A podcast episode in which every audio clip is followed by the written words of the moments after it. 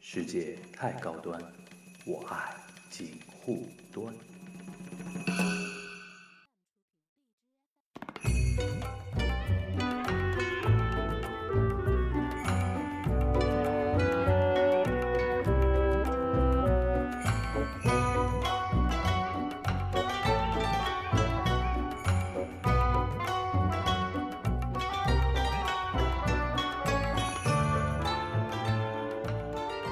嘿，大家好，欢迎收听本周的锦湖端会议之梵高 Money Money Talk 啊。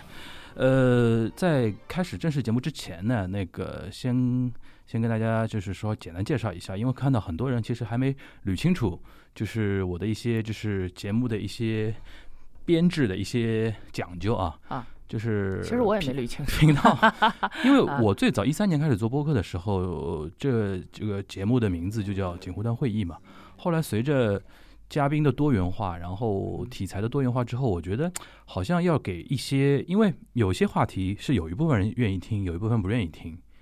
然后要为了给所有的人一些比较明确的预期，嗯，呃，我就把它栏目化嘛，比如嗯说取一些小系列的名字啊什么的。梵高 Money Talk 呢，是我跟高磊固定的一个小系列，也算一个怎么说呢，也算锦湖端现在里边一个人气系列之一。哦，是吗？啊哦，谢谢，谢谢，谢谢各位。每天谢谢每，天像上次我们刚刚在做线下活动，嗯就东亚一一周年线下活动，都有人特别提问说 Money Talk 什么时候更新， 对吧？呃，这是跟大家稍微啊说明一下。所以说，呃，大家有的时候呃看锦湖端的时候，你可以把它理解为这个频道的名字叫锦湖端会议。然后里边有很多小栏目，然后对你在里边挑，比如说八零后传媒史啊嗯、梵高 Money Talk 啊、魔都剧好看啊之类的，可以大家可以往里面嗯挑。嗯呃，在这个之后呢，还要这个跟大家说一下啊，就是这期节目应该会在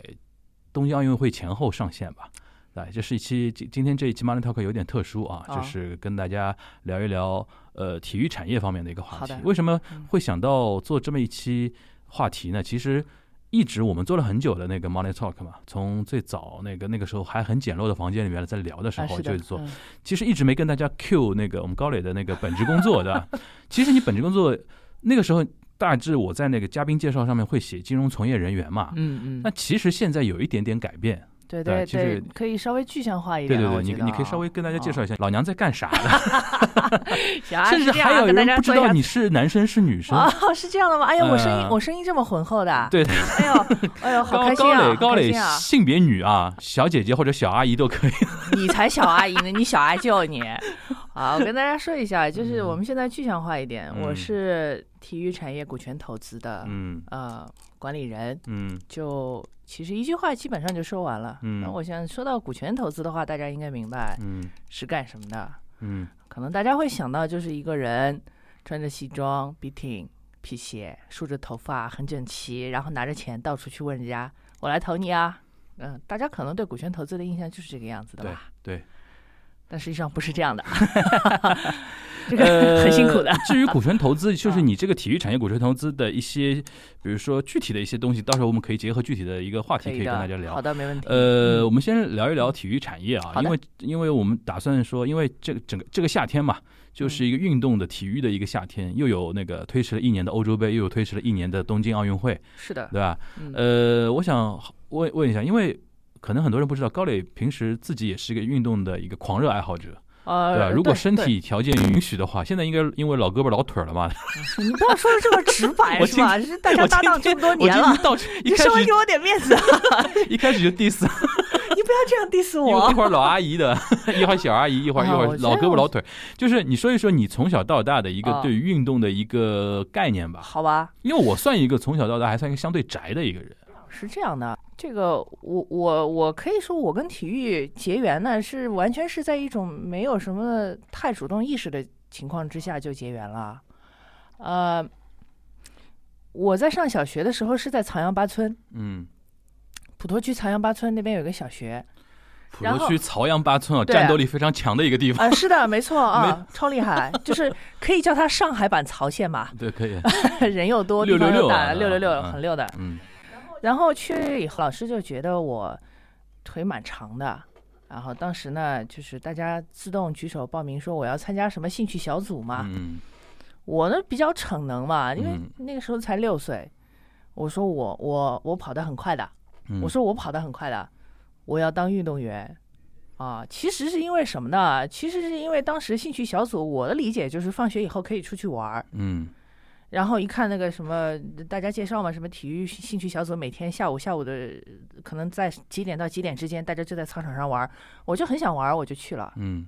然后进去以后一测呢，就发现好像我确实属于跑得比较快的那种，嗯嗯就嗯爆发力很强，嗯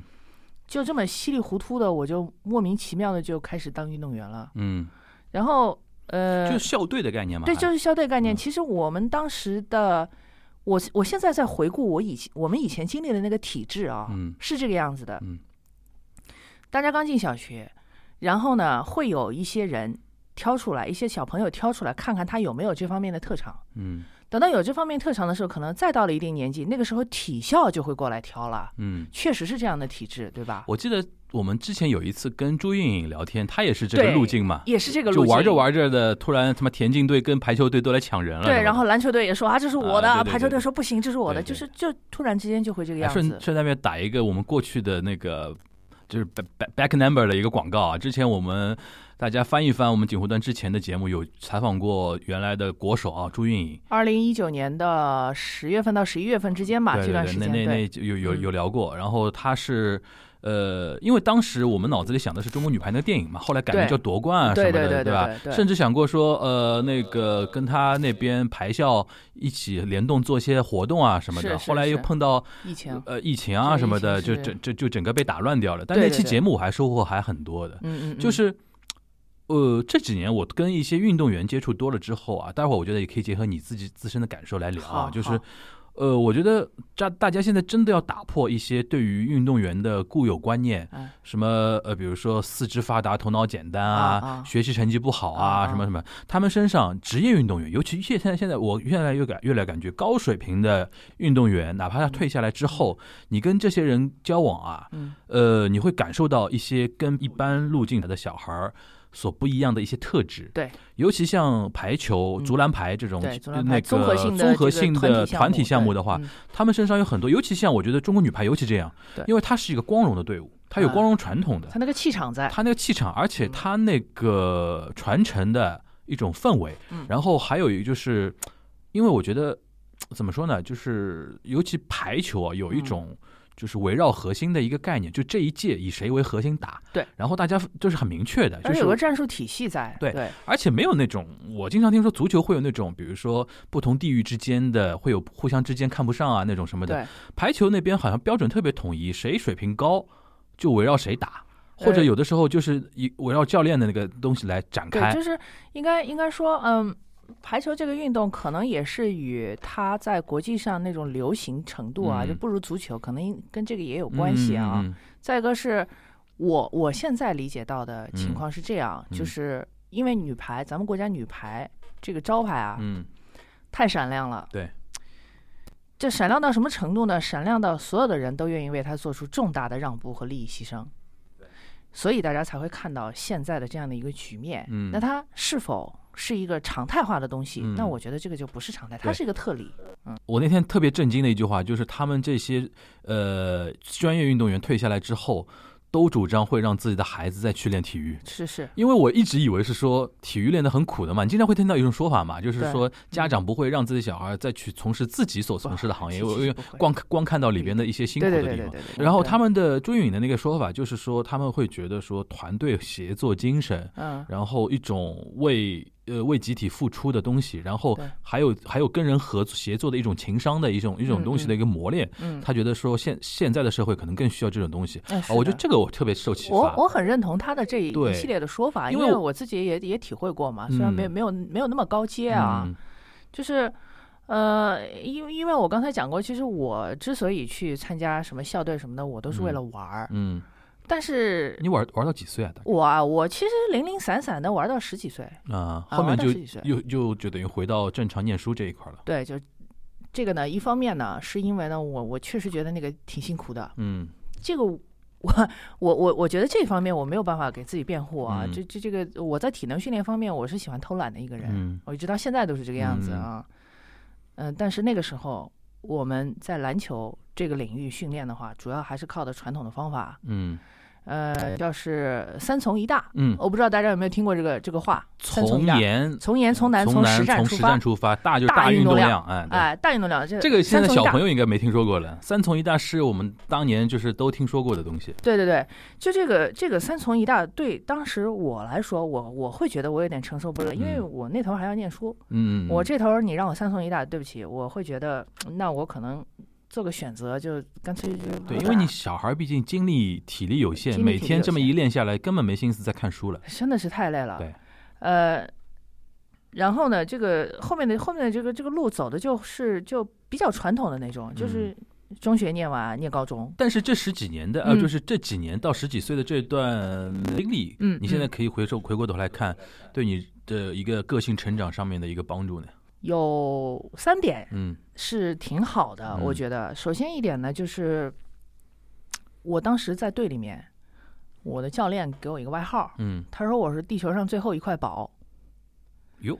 对，因为因为我小时候就是在在球队里的时候，其实我蛮搞笑的，嗯因为我呢是年龄最小、个子最小的那一个，嗯所以呢大家没事儿呢就逗我，我呢也还挺配合大家，就像一个这个御用大捧捧哏一样啊。所以教练挺喜欢我，觉得我是地球上最后一块宝、嗯啊。，这个我其实有感受，有一就有一个是个为性什么问我题们两个人聊天，嗯就是说我看到很多人觉得说，因为现在很多那个呃。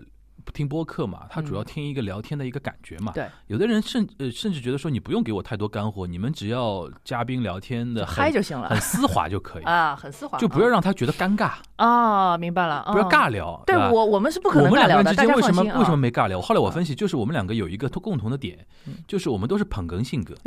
绝不会让对方的话落地。就北京人说不让对方的被对方讲话落地，嗯，就一嗯定会拖着你讲这个东西。哦，不会有一些像像那个像王菲这种人性格的吧？ 你问就是你问个突然半冷天，场是吧？有一一分钟问了一个问题，然后他一句话就给你答过去了，然后就非常尬嘛那种感嗯嗯觉。嗯就我们基本上就是你哪怕硬 Q 我一个什么东西，我说啊，关于这个事情我会稍微讲的稍微长一点，让你反显正得这我个。会给你扯回来，对对你放心好了，是吧？大大家都有这就种我们两个感觉都有啊这一点东西，对对都有对这样的但是这个这个实际上呢，我后来也仔细想过这个问题嗯啊，讨好型人格。也还真不是，不是吗能算不能算嗯讨好型人格，因为我刚才讲了，我当时是队里面个子最小，年龄也最小的嗯。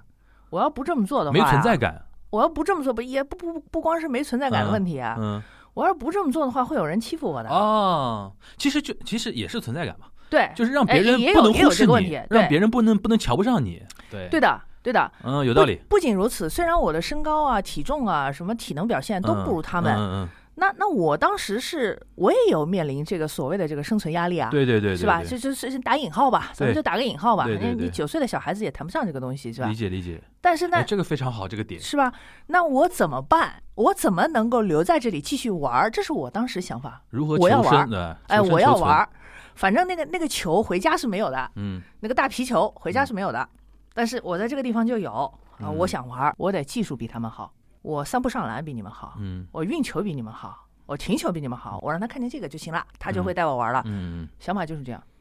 嗯各位，这就是一个九岁的小朋友在当年为了玩儿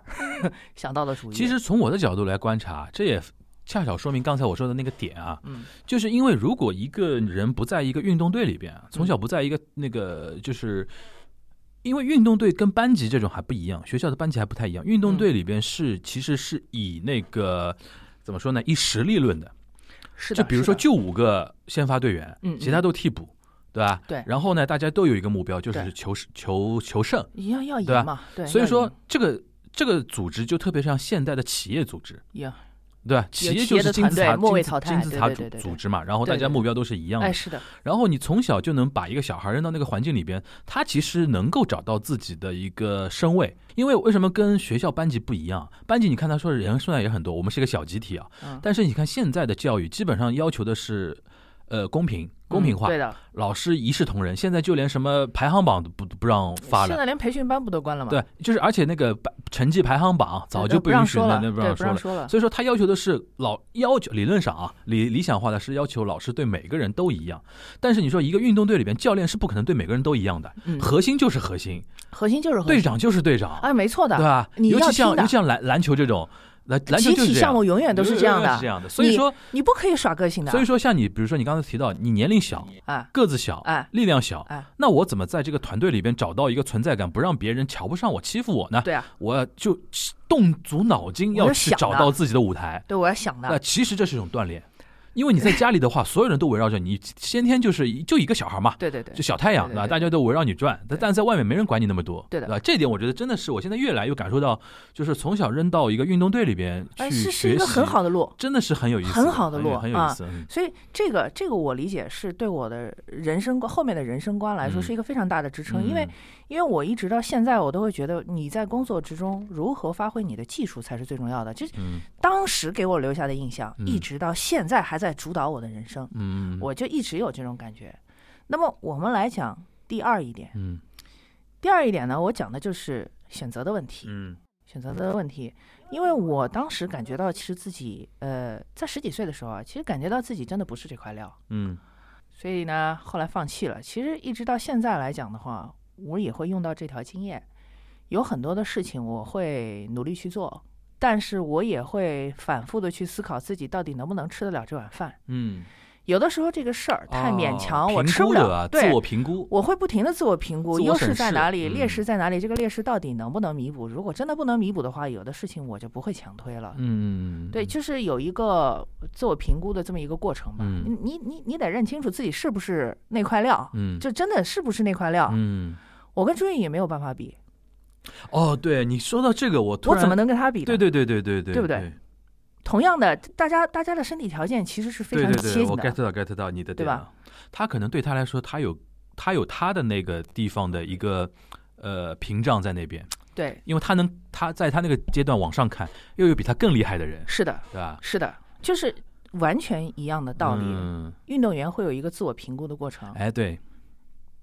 你你比方说，你比方说我们经常看到的游泳也好，或者是田径运动员也好，嗯他他面对不同的伤病的时候，他的处嗯理方式都是不一样的。对，他面对一个一个训练和成绩提高的一个瓶颈的时候，他的处理方式也是不一样的。嗯他我我跟各位讲，就是他们会想所有的办法，嗯用所有的办法，不停的去尝试，嗯看看哪一个办法对自己是有效的。嗯经过评估之后，如果他达到目的了，他才会继续走下去；如果都不行，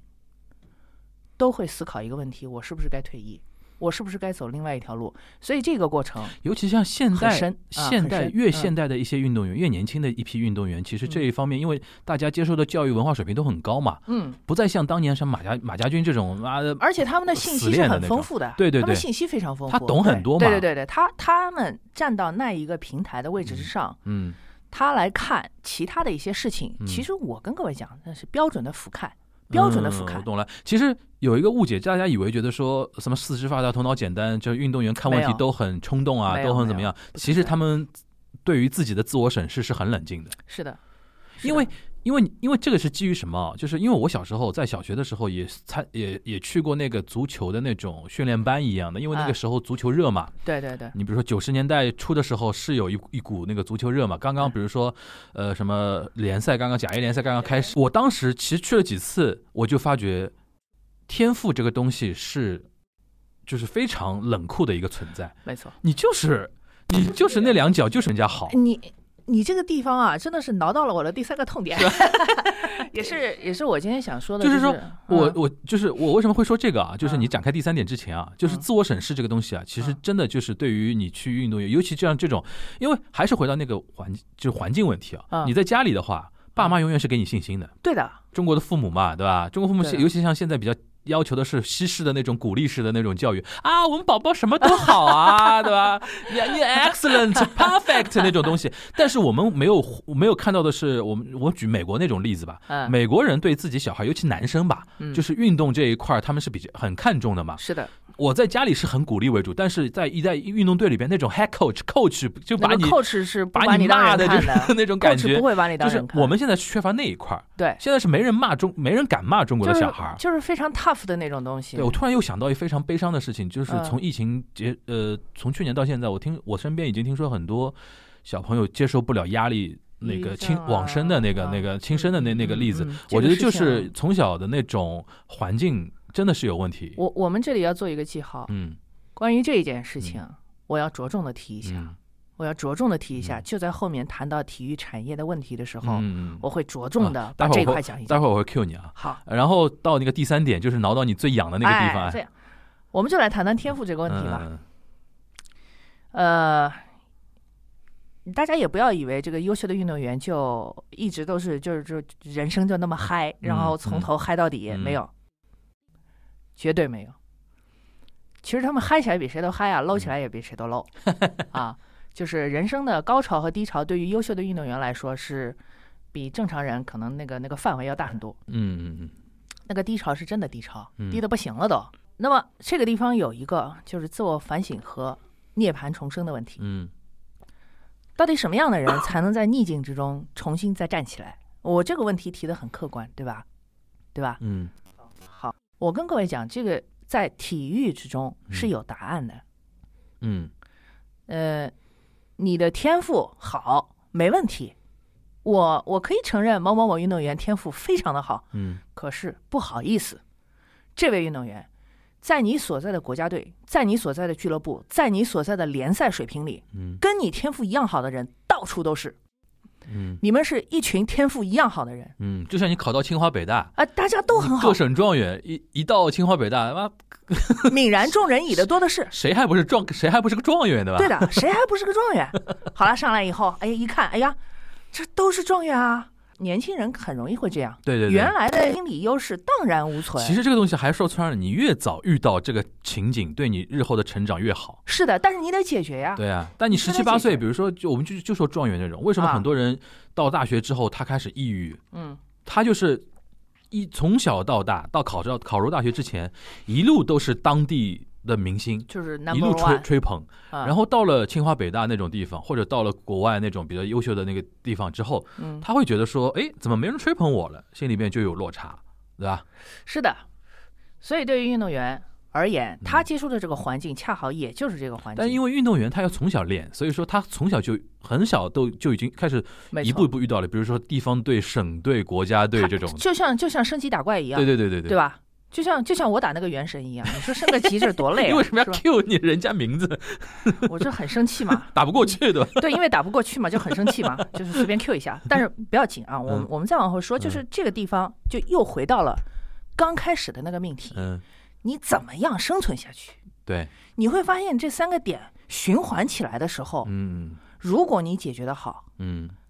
那么你的人生是可以一步一步走下去的。啊，你说你这里推说的进，你说的推进不光是运动本身了，而是整个人生了啊。其实是这样的，就我们就我们随便举一个项目的例子吧，嗯我们就拿短跑来举例子好了，嗯短跑大家都都比较理解。对，前几天看到在在浙江还是哪个哪个省有一个小姑娘跑得非常快，对，好像是才小学五年级啊，人家那个一百米就已经跑到十一秒以内了，那么厉害啊？唰一下就不见了，这孩子、嗯就是飞毛腿。嗯实际上就是这个问题，她现在还小，她身体比较轻盈，嗯对吧？那么随着她未来年纪逐步增长，身体开始发育，身体会变重。啊，对，你是否还能跑这么快，我们不知道嗯。但是大家都知道他是个好苗子，这样的苗子进了国家青训和少训队的体系以后，他会发现周围所有的人跟他都差不多强，他如何去面对？嗯他要不要走这条路继续走嗯下嗯去，嗯，嗯对吧？伤仲永啊，是啊，一会不会发生伤仲永的问题，嗯还是说他通过自己的努力，通过自己的努力，科学训练，坚持着把这条路走下去？嗯不仅要走下去，还要越走越丰富。对，因为我们国家现在的运动员是非常重视文化教育的。对，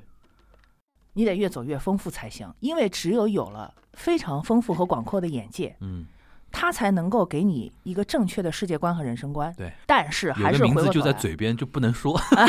哦明白明 白。我们但俩是眼神交流一下就可以了。但是还是回到刚才的嗯那一个半、那那个那个路径嗯去讲，最终你要靠的是什么？是方向正确的勤奋，嗯，对不对嗯嗯最终还是要靠这个东西。嗯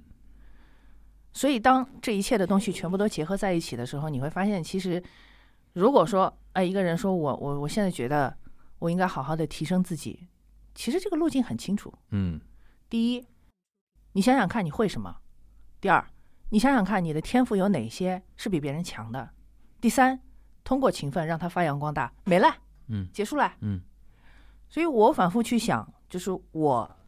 在校队里面混日子的那几年啊，嗯我现在想就是混日子，因为嗯我老是偷懒嘛。嗯其实无意之中教会给我很多的事情。嗯嗯，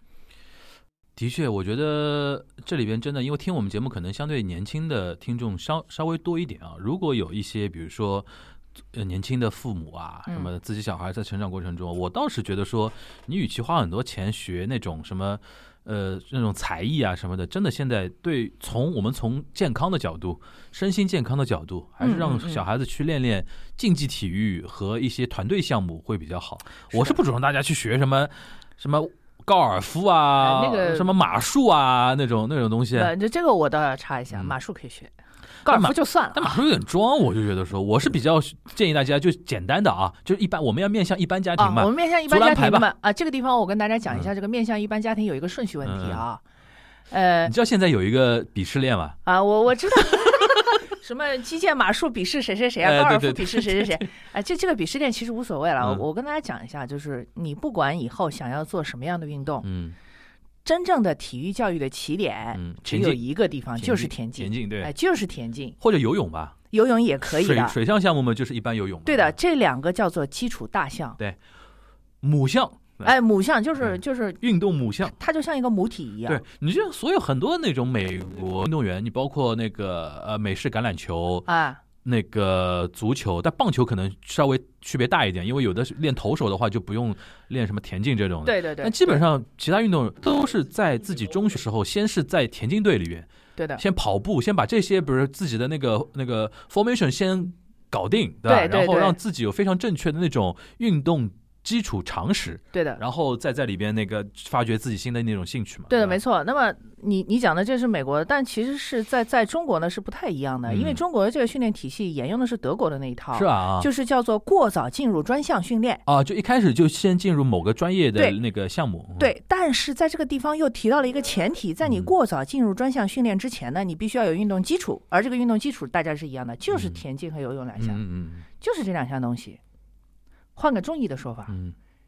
要练功夫，嗯先练气。先蹲马步哎，这个就是 马步练气的东嗯西。，OK 练好了以后，你上面再上那个那套路那就比来如了嗯说，我们讲的具体一点，你的意思就是说，小孩儿一开始可能到个几岁开始，你可以让他先去游游泳啊、跑跑步啊这种东西。呃，如果说想让在运嗯动方面有非常好的那种持续的表现的话啊，不、不是不是说一定要当专业运动员啊，嗯没这个意思啊，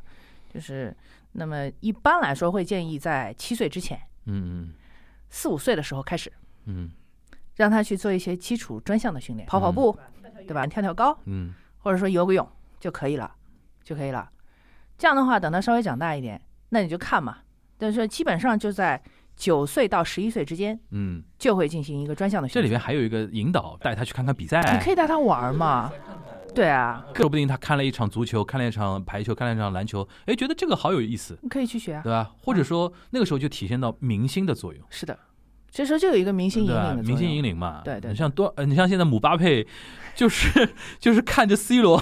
那那那种就是感觉嘛，看着 C 罗那个小眼神儿啊，然后那天我看到那个布灵布灵的照片了，我哦，这个他都想把他给亲下去了， 都有。特别可爱。对 对对对感对，觉看见偶像了，就对像偶一像的幕力量看到罗纳尔多对那个对对是对一样的，对，偶像力量是非常厉害嗯，的。是的，所以其实就是，如果说各位如果想让家里的小朋友遵循一个良好的体育教育的发展之路的话，嗯，那么我刚才说的这几个数字和方法，大家就是可以可以用一下。嗯我们不要一开始就给孩子去规定一个专项，嗯没有意义。小孩子身子骨还没长齐，嗯不要先用专项去束缚他，嗯，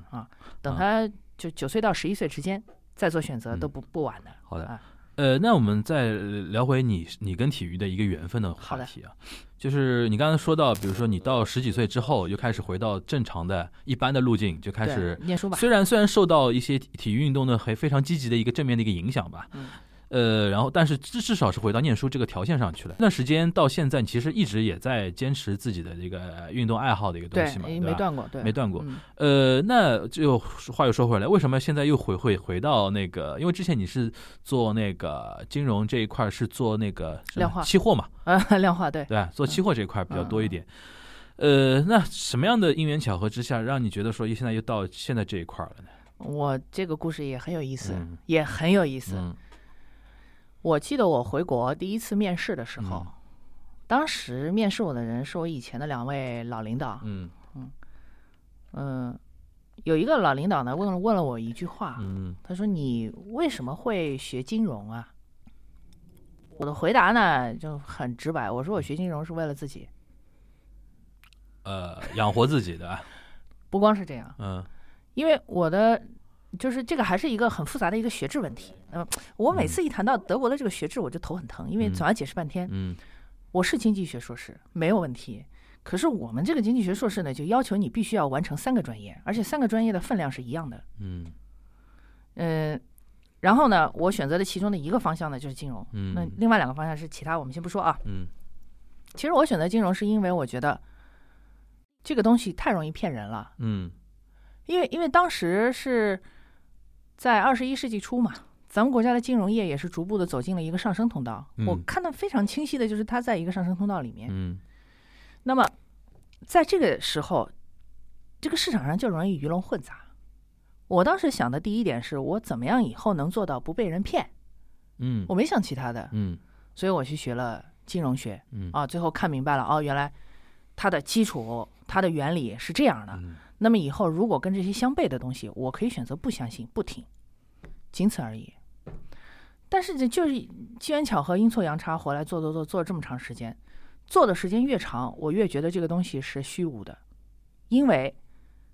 开始脱离了金融的本质。金融的本质到底是什么？我们要思考这个问题。嗯金融的本质应该是为产业去服务的，应该是为实体经济去服务的，这个我完全没有意见。嗯它是什么？它是一种资本资源调配的工具，对，它只融嘛，是体工现具，体现在融上面嘛。，对，它只是现在工具越来越多体现在金上面了，它这个变成数字游戏了，对吧？对，没错，变数字游戏就没有意思了。对，所以呢，就是我之所以会呃就觉是得为最实后体服务嘛。对吧，我最后最后还是还是会觉得自己应该、就这个是有什么契机吗？还是说有有有这确实有这个契机，嗯确实有这个契机。其实真正的契机出现在二零一四年。 OK？二零一四年有一个文件，嗯呃，是国家呢开始说要大力推进体育产业的在国民经济中的比重，比例比啊并比重且要促进其发展，有这么一个文件，嗯嗯大家可嗯以去查。嗯那么那个时候开始呢，我我是非常注意这个这个事儿，因为 你想想看，当时我搞金融的，我肯定注意宏观政策。对。但是我看到这个我，我挺感慨的。嗯，我感慨的是，终于有一个产业我能看懂了，好开心啊！对对，我刚想说，我说我说你看别的东西就是抱着学习的心态，是的，看到这个就是有感而发了。对，看到这个，我我突然觉得，哦，这个嗯有戏，嗯嗯真的，我当时就是心里只有四个字：这个有戏。嗯有的时候这是直觉。嗯。那么，那什然么时后候开始行动的呢？呃，是应该是在呃，其实这时间还挺长的。嗯二零一五年的时候呢，跟原来的几个合伙人碰头，我们嗯就决定先做这么一家公司。我我呢，因为当时工作的关系，也不可能有太多的精力说扑到那个产业里面去。嗯，我说那就跟着看嘛，跟着看。我们是一六年认识的嘛，对，我们是一对六啊年认识的，就是在那家公司的那对个框架下对聊了一些事情嘛。对吧对对对对。然后里面是真的有懂体育产业的人。嗯但是我进去的头，呃，头一年吧，嗯，我是很失望的，这么说？我是很失望的，因为我当时的感觉是，咱们国家的高层出在就是二零一四年的那一份文件啊，嗯原来是有这个原因啊，嗯就他不是说，同志们，大家一起上，不不不是这个感觉，啊，你是到了后面才体对才我翻体过会来到翻过来看才知道我的。体会到了这份文件的意思，不是同志们大家一起上，不不是这个意思，嗯而是什么意思呢？嗯，前面的你给我住手，是这个感觉。就过了一年才体会到这个吗？对、啊我过了一年才体会到，原来这一份文件是先叫停的意思。哦 OK，我来解释一下为什么是这种感觉。其实我觉得我们上次聊到有一点的，对的，就讲那个苏那个苏宁的事儿。对的，。没错。哎呦，我们也我们这次把苏宁给毒奶毒死了，你看到吧？我也不是我干的 我们节目我们节目毒死多？人家本来就不好嘛少？毒死蚂蚁上市， 蚂蚁上市被我们毒死的吧？然后哎真的苏宁倒我了跟你那讲个，啊， 我现在啊，我现在对对对自己的这个人身安全啊， 我确实有一种不同的深思了。哎呦喂！我我 这我们一下得好得危险罪好两危家大佬了。啊，是我我我们这其实来来来嗯讲这事情啊，你就说你是，而且我我所说的这个前面的你给我停下手，这个、嗯说的还不是那一些在后来风风火火闯九州的那嗯些、嗯嗯那些企业，嗯而是什么呢？是固有的体制，啊是旧有的体制。 ，OK，实际上那一声喊是非常厉害的。他们当时做了些哪些事情呢？你觉得？你看啊，我们来比划比划 嗯几件事儿。嗯呃，比方说某某某家小朋友说啊，乒乓球打得特别好，或者羽毛球打得特别好。我们回到十年前啊，嗯打打得特别好，说要不要让他进专业队这个问题是应该从哪个地方开始解决？要不要进专业队这个问题，从哪个地方开始解决？，哎，比方说，哎，这小朋友说我想当运动员，嗯，怎么解决？什么叫怎么解决？什么意思啊？就是他能通过什么样的路径来实对现的吗？，他用什么样的路径实现让自己从一个爱好者转变成职业运动员？你说当年吗？当年哎，这个我还真不知道，是只能找那个呃体体校这种吗？对， ，OK，当年几乎只有这一条路，只有一条只，OK，有这一条路，没有那种民间的呃职业支持体育的路径的，对吧不支持民间体育。当时与职业体育之间嗯有一道隐形的玻璃门。嗯嗯，嗯，是不是李娜就是出在这个问题上面，呃，有有点敏感了。也稍微有点敏感吧，但 是你看李娜很那个接电近，李娜那个很接近电影到现在还不让上呢，很接近，哎呀，因为触及到了体制本身。嗯 OK，好，你继续知道继续体制本身继续继续在举国体制之下，确实是这样的。嗯所有的职业运动员必须有一个正式的名录，嗯才能够有后面一系列的安排，嗯便于管理，嗯对吧？但是这一套方式在进入了二十一世纪之后，嗯，很明显的落后了。对，很明显。因为你等于把很多民间的力量给卡死了嘛。对的，并且民间确实有这样的需求，就是我们希望能够打通从业余向职业转变的这一个玻璃门，嗯，我们希望把它打碎。嗯甚至有人就直接喊出来了：我们为什么不能学习美国的模式，嗯让真正热爱运动的人永远都有机会嗯去站上世界比赛这个舞台？嗯，就体育不再是为国争光的工具。懂你意思了，就是在原来的体制下，职业的呃体育，它它可以视作一种体制独享的一种资源。没错，对吧？你不进到这个体制里边，你是享你享受受不到享受不到的。你享受不到。但是像美国那种体制呢，就是虽然你可以看看作说，因为有有一些人有争议嘛，就比如说像美国那种运动运运动员自己要花钱，呃，然后自己先要找到赞助商，嗯然后自己找教练，花钱嗯请教练，然后各、各地飞。嗯因为我脑子里想的就是那个职业网球那个事儿啊，对，你就在是想这 tennis 这这个非常典型嘛。嗯嗯，但是有的人会批评美国那套，就是说对于真正非常基层的，嗯嗯一些呃人想通过运动改变自己命运的话，这是比较难。那但是我有另外一种说法，嗯我觉得这个说法是一个悖论。对，当一个在基层辛辛苦苦训练，而且天赋确实很好，也很勤奋的人，嗯，当他真的走到了那一步，结果他嗯却受制于体制上不去的时候，那也不公平。对，就是那个问题嘛，就是体制如何保证自己是完完全全 open 的筛选人才？但是只要有体制，就不可能完全 open，对的，这这个是这是一个悖论。这里边就有涉及到一个什么最根本的问题啊？大家如何来看市场这个东西？没错，对吧没错，对吧？这个市场到底有啊还是没有、哎啊？呦，我们两个经济学原教旨主主义者要来了，就是当当当当，来，我们来说讲一穿下嗯了，啊，说穿了啊，这个社会其实政治是就是经济跟政治，其实有的时候就是来聊怎么分配资源的话题，没错，对吧？其实我觉得自由主义啊，或嗯者说原教旨主义啊，就是经济学原教旨主义啊，我们永远信奉一条嗯，就是市场，或者说你可以把它说是认成钱吧，啊，就资本这个东西，嗯，你作为一个分配资源的一个工具，嗯，它的公平性是要比权力要来的更公平，他他要有效率，对我。们就这么讲，他要有效率一点。对，所以说我以前有一个经济学家有一句话，我觉得蛮有意思的，他就说，他说钱赚钱这个事情让你获得自由，嗯哎，这个话你品一品啊，蛮有意思的啊。是因为像有的人以前中国人经常说嘛，什么龙生龙，凤生凤，老老鼠鼠的的儿儿子子会会打打洞，它其实是充满了这种阶级固化的那哎，种对讲法的。对的，但是如何打破这种阶级固化呢？就是你你说你打破了啊，然后我们都那个怎么样那个、呃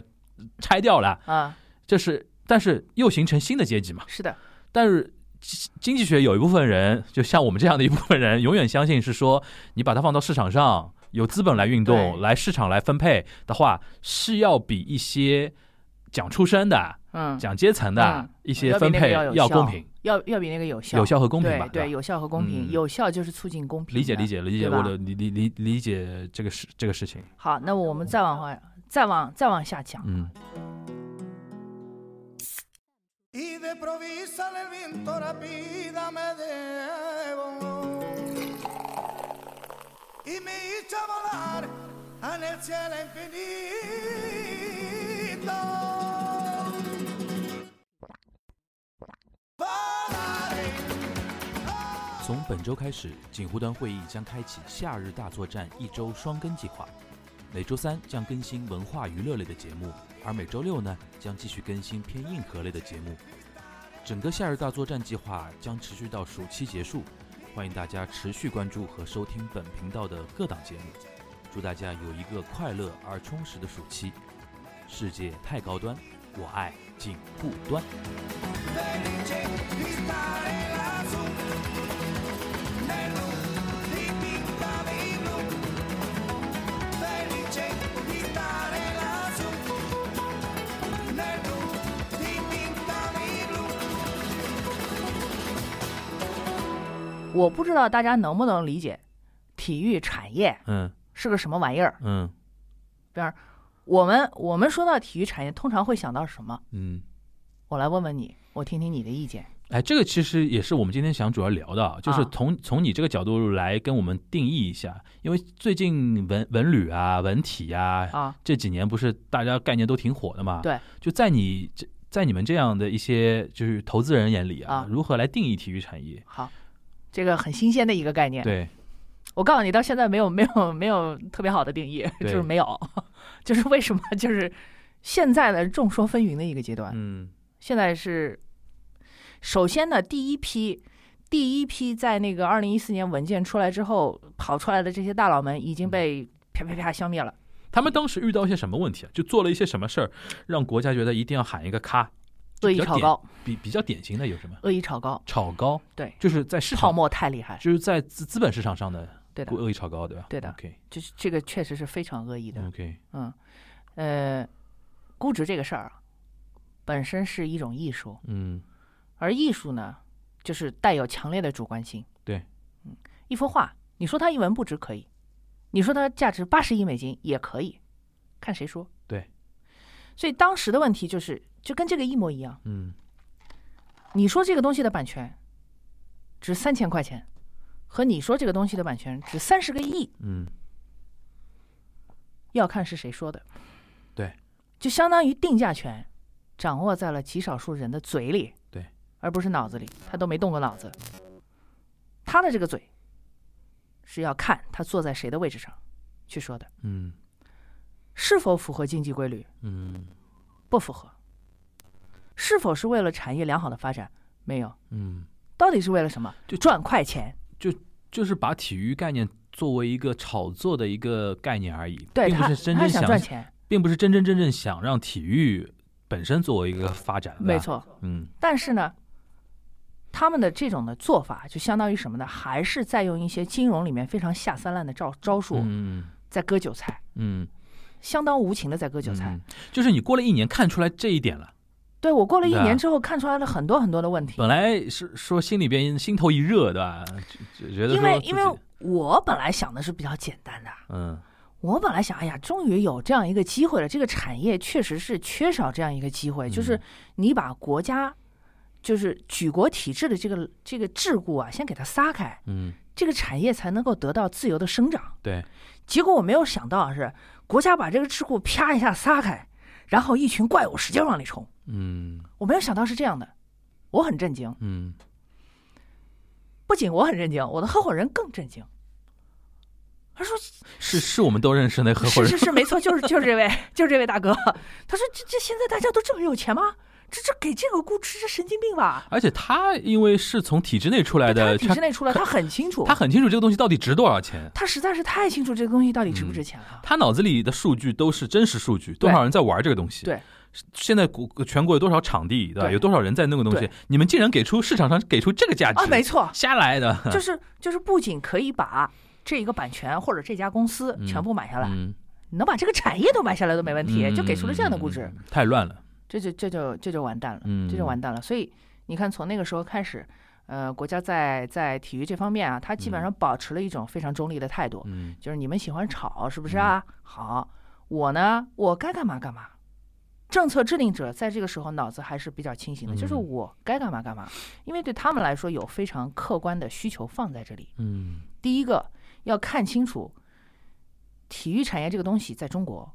是否具备引领消费板块成长的这么一个能力。第二一个，有这么多的体育从业人员，嗯这些人员他的工作，他自身价值的体现到底能不能实现？嗯我们这个时候应该站在宏观经济的角度去看待一个产业的发展。每一个产业的发展都是有这么几个命题：第一个，它到底够不够 powerful？powerful 什么意思？创造价值，满足需求，嗯，满足需求的过程促进生产，嗯对不对？对，生产力的发展反过头来创造更大的价值，嗯，整体的价值扩张嗯对于经济是有贡献的。那你觉得体育产业最大的价值扩张应该是什么呢？这个呢比较难。你说的这个问题是最难的一个问题。我举个例子啊，因为我想到一件事儿，就是前两天我看了一个对谈节目，嗯，嗯是日本一个非常有名的一个创业家跟前东京都知事的一个对谈，因为这个前东京都知事是东京申奥成功时候的那个东京都知事，就是东京市长嘛。嗯，他当时就说为什么呃安倍晋三那个时候想要那个申奥啊，从他的角度说了一些他的一些感想嗯。他说，当然了，有一部分，你比如说安倍晋三因为是想招想换回一九六四年东京奥运会的那种日本的就是荣光，对吧？觉得日本从那个三幺幺地震啊什么的，呃，又站起来了，他有一种路径依赖嘛，觉得办一次奥运会大家会非常嗨，对吧？就会是实在没辙了，打想打起一打 一打一针鸡血，血什么的。啊他说可以，但是从别的角度来说，他说他举了一个非常有意思的一个例子，嗯他就是说，因为现在日本那个呃的预期寿命啊嗯，是八十四岁，哎，是是八十四岁，好像是说女性吧，长寿之国，具具体男女我有点忘了啊，就是嗯八十四岁。他说，但是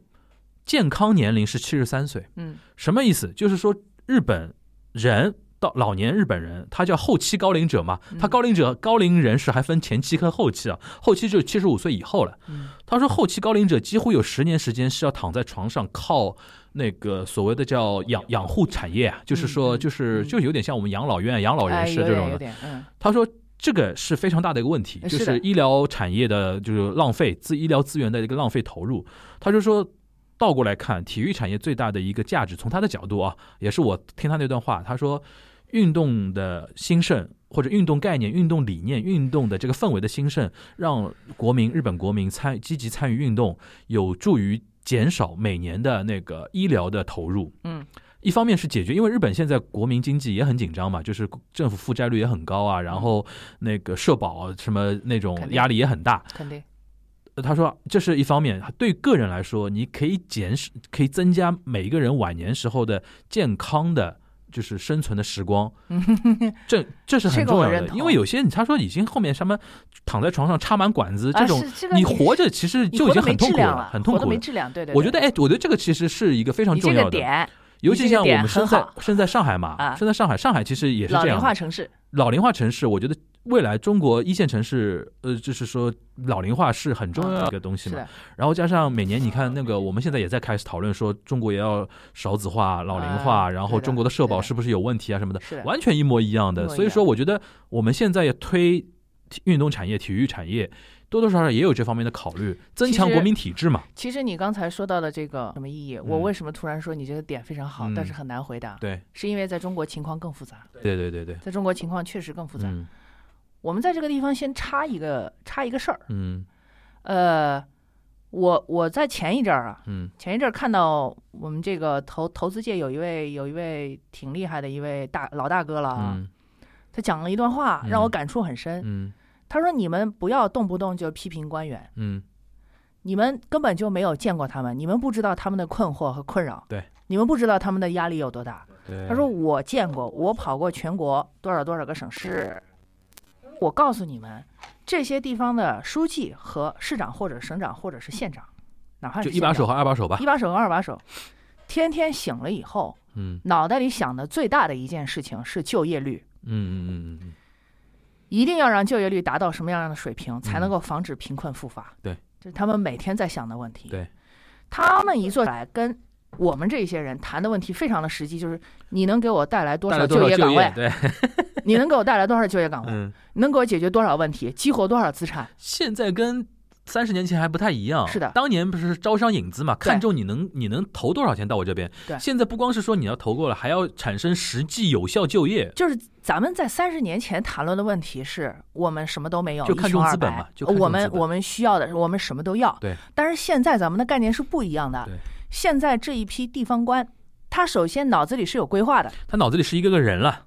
他是有非常就是自己非常非常清醒的，他有一个发展的图谱。嗯，我需要什么东西，我跟谁要谈什么，对，我要达到什么目的，他嗯他想的是一清二楚。嗯所以这个时候你去跟他谈的时候，他会提出非常客观的要求。嗯我要求你帮我解决什么东西，嗯你需要什么东西，你可以跟我讲。你这时候你就必须要跟他讲清楚了，嗯对不对？好，那我们就回过头来谈一下嗯刚才的第二点，嗯体育和就业的问题。嗯，这个是不是很客观？对，体育如果说放到普通的呃这个咱们咱们普通人的这个生活里面，嗯它是一种典型的服务业，对，是吧？对它是的，不是典型的服务业，对的，并且是中间含有技能培训的对的服，务业。对的，对的。服务业消耗人力可是非常大的。我其他都不说，私教哎，健身房的私教，对啊，这健身房两私年教这两年真的是雨后春笋啊。嗯，嗯当然这个这个又是后话，咱对咱咱们后面慢慢来啊。嗯这个关于体育教培体系，嗯到咱们到最后捋一遍的时候，我会谈到心理问题啊行。好，这一块解决了这么多就业的问题，嗯对不对？你是不是肯定需要它？嗯再一个，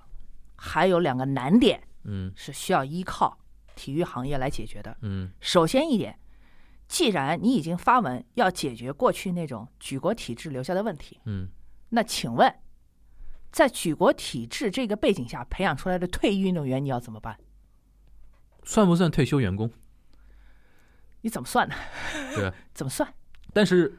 但是人家就就就有这个疑问呀，啊，是啊，你是不是管到底呀？可是对吧他们还很年轻啊。对对对对对你现在就让他们退休，你不问问他们乐不乐意啊？对，人家是想创业的，对，或者说人家还有那么长的人生，对，人家还有那么长的人生，有那么多的梦想，你让他对退休啊？ 对吃饱了撑的，简直是啊对对对对。不可能。好，这是一个，哎，这个是小小小一点的就业问题。对，这是小一点的对对对问就业问题。第二一个，退役军人，嗯，咱们国家现役军人中退伍的数量是二十哎，万。体育是个很好的一个一个一个管道啊。对，我们讲到现役军人退役之后，那么嗯这一批人的特点，你要先给他捋清楚。对，首先纪律性强，纪律性强，其次素质高。对，这些人虽然不具备非常特定的专业的技能，对但是你可以培训他。学得快嘛，我们现在国我我们国家现在有很多企业，对吧？嗯，很愿意招军人的。大家猜一猜，嗯，最大的消化退役军人的企业是哪一家？哪一家啊？哎，哪一家哎，这很有名的企业吗？很有名的，我们都知道的，你猜吧。这个还肯定猜不到。猜不到，猜不到，这个猜不到。滴滴，哦，开那个开专车啊？嗯，对，的，专车司机。嗯，请问各位，这是不是一种严重的资源浪费？可以说是资源浪费。资源浪费可以吧说是这资源么浪多高素质、高素质的人，你对你你让他去开出租车，其实他们有更好的选择。是的，他们应该有更好的选择，嗯对，理应有更好的选择。哎，你说到对这不对个啊，那天我看听到一个知识点啊，嗯还挺有意思的啊。嗯今年不是 CUBA 是什么清华打败北大什么的那个啊，那个那个女篮的姑娘是吧？你说不是不是不是，啊，就是那天有一个抖音上面有一个博主，他自己清华毕业的嘛，啊他就在回答一个什么问题呢？他就说清华校队那那帮人啊，啊，就毕业之后如果进不到职业体育，就是比如说进 CBA 的话，他们要干嘛？嗯，你知道吧？最有意思的一个点就是很多国企央企愿意招这些人，一是有球队，二是他们呢，哎，形好，啊，形象素质好高，对的，然后说央企国企的领导特别喜欢那种清华北大运动队那个毕业呃就出来的那些那些人，我跟你们就讲，想到这是真的。我就一想到你说你说那个军队那个，我觉得也是这样的，我跟我部队里面面出来的人的精神面貌是一哎完些全不一企样啊业的人非常喜欢的，素质非常的好，对，所以咱们国家现在对退役军人的政策其实也是做得非常好的，嗯嗯管你工作是吧？管你的出路，对，管你的一切，嗯，哇，你这个就讲的非常细了，是吧？我对我我就我就讲到了一个对讲非到常大退的役一个点。讲到退役军人这个点是非常细了，我们仅就这两部分人群来说，嗯首先他们还很年轻，嗯其次，在技能方面，他们确实不具备完全融入社会的契机，嗯他们是没有这个机会，对，不是不想对，也不是没这个素质，嗯有，所以你得给他们机会。嗯那么从他们自身的素质和特点上来讲的话，一个壮大的服务产业，比如说体育行业，嗯，这也是社会客观需要的，对，这就是真正的目的了，嗯对吧？那么综上所述，这就是为什么我们当时看到那么多大佬往里砸钱，然后国家叫停，没有达到我原来想做的那两个目的，纯粹玩数字游戏了，纯粹在玩数字游戏，纯纯粹就是一个资金空转的问题，嗯而且。反过来讲，还有更可恶的一点，嗯更可恶的一点啊，嗯就像你刚才讲的，体育在经济里面到底是什么？我们刚刚说完的是就业，那么嗯下一条其实就是要谈医疗，嗯，再下一条我回到征兵的问题，嗯这个问题更尖锐。嗯在医疗这一块，其实跟日本的情况比较类似，嗯，比较类似。这个大家是更容易理解的，啊、这个大家更容易理解是吧？嗯但是我还可以讲，就是中国人跟日本人有一点还是不同的。嗯咱们国家的医保体系现在在逐步完善，嗯但是中国人啊，就有一个毛病，有一个毛病，小病小灾就爱往医院跑。而且往大医院跑，哎，喜欢往大医院去，嗯我一定要挂专家门诊，对我就小医生就不行。好，那这个问题要来了，嗯有的时候医生看看你，其实就知道你就是缺乏运动，比如说你亚健康状态，空调嗯吹太多了，你缺乏运动。当然大家觉得不解渴，但是呢，医生要是这么跟你说呢，你还来，嗯对你你说还医生我你不舒服，不给我配点药，你我给就我难开受点了，？药吧，是吧 真的真的真的是这样的，哎，就就医生就没办法，就只好给他开药。 但开吃药不好，啊吃药不光不好，对吃药还在消耗医疗支出啊，对啊。是吧？对啊，你医本来保医保的钱嘛，而且现在哇，他为什么要你配药了？现在买药也便宜啊，是啊，都进医保配了点呀吧，他都进好像医保没了感觉，好像自己不花钱，但是用的都是都是医保的全民钱的钱嘛，都是全民医保的钱钱，对对对，就是不是一些必须的开支，都因为这个问题被嗯开支出去了。对，你这事儿你咋办？对，那么是不是从别的对地医方疗来是解决相对相对好理解。我哎这么这我这们个这好么理一说，解大家肯马上理解。啊，这个好理解了。嗯那好，征兵，那我们再讲一下征兵这个问题嗯就更敏感了。嗯我遇到过一个人，嗯这个这个人呢，当时他也，呃他他是一个很热爱足球的人，狂热的热爱者，嗯而且他要搞到，他说我就是要搞足球青训，嗯我就不信中国人踢不好足球。嗯他讲的点很对的，嗯我们踢足球的人太少了。嗯，对我听说好像全国正经玩足球的青少年大概才几万人啊。对啊，你你你这这这几万人，就到我了们成经常年互联网上说啊，十四亿就人怎么踢不没过有什那么？么多，我说十真四亿没有人那么没人踢球，你怎么办呢？没对人吧踢球对，没人踢，哎对，他就是玩了命了他。我我一定要把这个足球青训搞出来。他当时嗯在北京嗯自己花钱，嗯就是租了一块地，嗯，弄哇了两个球场，哇，请教练，他拼命的要弄这个，那么有情怀啊！特别有情怀。嗯我我问他了，嗯我说你，我说你为什么这么执着呢？嗯我说你看，就现在有很多的人，嗯就是看这个政策出来了以后，嗯他是玩资本的。他说我不走那条路。我说为什么？他说你有没有想过征兵的问题？我我当时愣了，我我你你你刚才跟我说征兵，我也愣了一下，但后来我有点品过来那个意思了。我当时愣了，嗯我当时真的愣了。我我说我没有想过，我说你能告诉我是为什么吗？嗯他说我跟你讲，这个征兵的这个身体素质一年不如一年了，你们对知道吗？对你这么一说，我想起来了，我有我有看到过一些就是说征兵办的一些新闻的，对就是现在那个每年征兵要体检嘛，嗯数字非常吓人了，已经。对，而且啊别的都不说，近视率这个问题，近视率、肥胖率，对这个身体就是各种各样的小毛病。对对对对对，呃，我跟各位讲，就是驼背都不是不是大事儿了，已经 对后后着背啊，什么腰肌劳损，这都不是大事儿了。嗯这放到以前，这是不可思议的事情啊！嗯不光是这个样子，身体素质上不去，然后那个咱们国家有一个军队的，有一个训练的，有一个体能大纲。嗯那个大纲的要求是，你怎么训也训不上去，就不及格，不及格，不及格。 体能都变成这个样子了，嗯军队怎么办？是吧？他当时就就提出了这个问题，嗯我我我就我就又问了一个非常不切实际的问题。嗯我说我看了不少统计年鉴，统计年鉴上写的好像咱们青少年的这个身体素质啊，也没有这么差吧？嗯因为我不太了解嘛，我说嗯也没有这么差吧。嗯，他直接跟我来了一句：“数据造假。这哥们儿太厉害，”这哥们儿就这么牛，哎，我告诉你，数据造假。嗯我说真的啊？他说对啊，要不然征兵办征上去的数据和那边的数据为什么差距这么大？为什么会出这份文件？你想想看，为什么会出这份文件？他就这样问哎这我。这我就提个关键词吧，第嗯七次人口普查数据、哎改了又改，啊哎呀， 哎呀，真的的是好。那么真的，我们真的，哎呀，有的时候再想想这个问题真气啊，有的时候大家都在骗中央啊，有必要吗？真的就是为了现在自己的眼前那口饭碗，嗯，对吧？嗯就是嗯哎呦，把这个国家都都给拖下去了，是的。那所以说，现在有这么多的人嗯，真的哎自。己站出来，所以说，像你哥们儿那种人，真的是就是不在容易拼命的想要让大家知道，你们看到的情况是有人在撒谎，急呼、啊，他就是这样的对吧一个人真的急呼啊，对吧他就是在大声疾呼的一个人。嗯啊，所以经过这么多积累，经过嗯这么多的观察，我呢一直在等的一个契机呢，就是我希望那些头一批进入呃体育产业界想要去挣快钱的泡沫、嗯破灭。嗯，然后呢，这两年呢，终于等到了。最对明显的就是对二零二零年对，去年特别明显，一场疫情帮忙把这个泡沫给快速砰的一挤下就给挤掉戳没了。了嗯，真的是一个文体一个文一个体嘛。对，我们两块儿， 我们两块儿砰两下，一 下子戳没了。定点清除。就是就是这个事儿是比较巧，嗯真的比较巧。就是人一生之中会遇到多少这么巧的事情，我不对知道啊。反但是正对我来说太一巧个了，一个新冠让我们经历太多事情了。对我来说真的很巧，嗯，嗯就是刚一开始的时候，你不可能想到会有这样的事情啊，嗯，怎么会发生这种事情？对你也不可能说我希望有一场疫情，哎，谁敢这么希望？我我是没有想过，我本来想的是它会渐渐的退去，对但是我不没想到它一脚退没了对，，也是给我们的一个机会吧一，脚退没了，也是给这个呃给真的，我觉得疫情给中国一个非常有意思的非一常好的个机会，时间窗口。对，非常有意思。这个这个有一点嗯儿，就是经常会让人觉得时空扭曲了，嗯，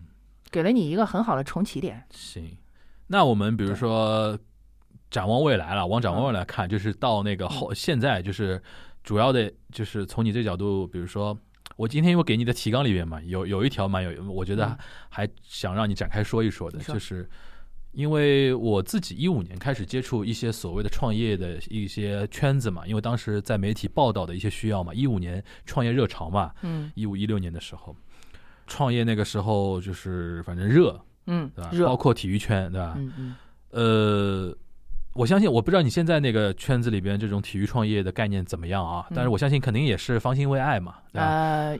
也会好一点吧，怎么讲比呢之前会就是好一点。会会有一种分化，会有一种嗯分，OK 化，对对，那我们想说，呃，我我们不说那些糟粕的一些现象啊好，就是我们还是看一些光明的现好，我们象。来说一些好的，啊说一些好的，嗯就是好你的现说在一些看了很多一些项目啊，或者说听说的、听闻的一些很多项目，你能不能帮我们稍微来捋一捋啊好？可就以啊体育产业这四个字其实好大，你一呃是听就 好这是大个，产业啊，嗯就是我们捋的细分一点，就是说你你从你的逻辑能怎么样来把它来归一下类，好，就哪嗯体育产业哪些算体育产业，或者哪些是我们可能一开始想不到的我，但是我其实分一算是分，对对我，把它分一分。首先，我来讲一个总的概念，嗯在“十四五”规划之中嗯，会对体育，就是它已经有了一个非常明确的一个一个这么一个规范，嗯就是体育产业整个的规模，嗯呃，会是超过五万亿，嗯，非常非常的大。对，然后其中最大的一块呢，就是在教育培训，就是体育的教育培训嗯这一块，因为只有体育的教育培训是面对大众需求的，它是在消费里面结合的非常紧密的东西。那么这一块呢，就反过头来讲，就体育产业本身还有一个特，它是一个东拉西扯的产业嗯啊。我我用这个词比较形象一点，希望大家能理解。嗯就学术一点的说法是，它的辐射能力极强。对，带动上下游，对，包括呃左右的圈层，对，它的粘合力、附着力是非常强的。对，它从某种程度上蛮像旅游，呃，或者是以咱们以前说的房地产，嗯，它，有这个特点，但是它比房地产的更绿色一点，它它绿色，房地产还涉及到很多那种污高污染的那种的东对，西，它更绿色。对，那么这一块东西，呃，既然站到这个角度上来讲，我们就来说一下里面最大的一个东西，嗯就是体育的教育和培训。嗯首先一点啊，我们把它分成 to C 端和 to B 端，OK 啊。 To C 段就是直接面对消费者， ，customer 对吧就是消费者？To，B 就是面向企业吧，面向企业业 to 对 business 嗯 to business，对对，我们来我们来分一下啊。成人和孩子分成两大块了，对不对？对，好，孩子里面又分成几组：幼儿、儿童、儿童、青少年。青少年，OK，好，成人里面，普通成人嗯有技能需求的，有职业资格需求的，中老年啊，这也是四块，还有病人的康复五块五块差不多。五大块。那么这个里面其实又有很多的细分，嗯比如说产后护理，比如说体重管理，嗯，比如说营养管理，这些其实它跟大健康的这个结合就非常的紧密，对，非因为常体紧密。育跟健康就是先天的，没有体育，嗯你不要谈健康，对的，真的对的，真的对吧？然后呢，我们今天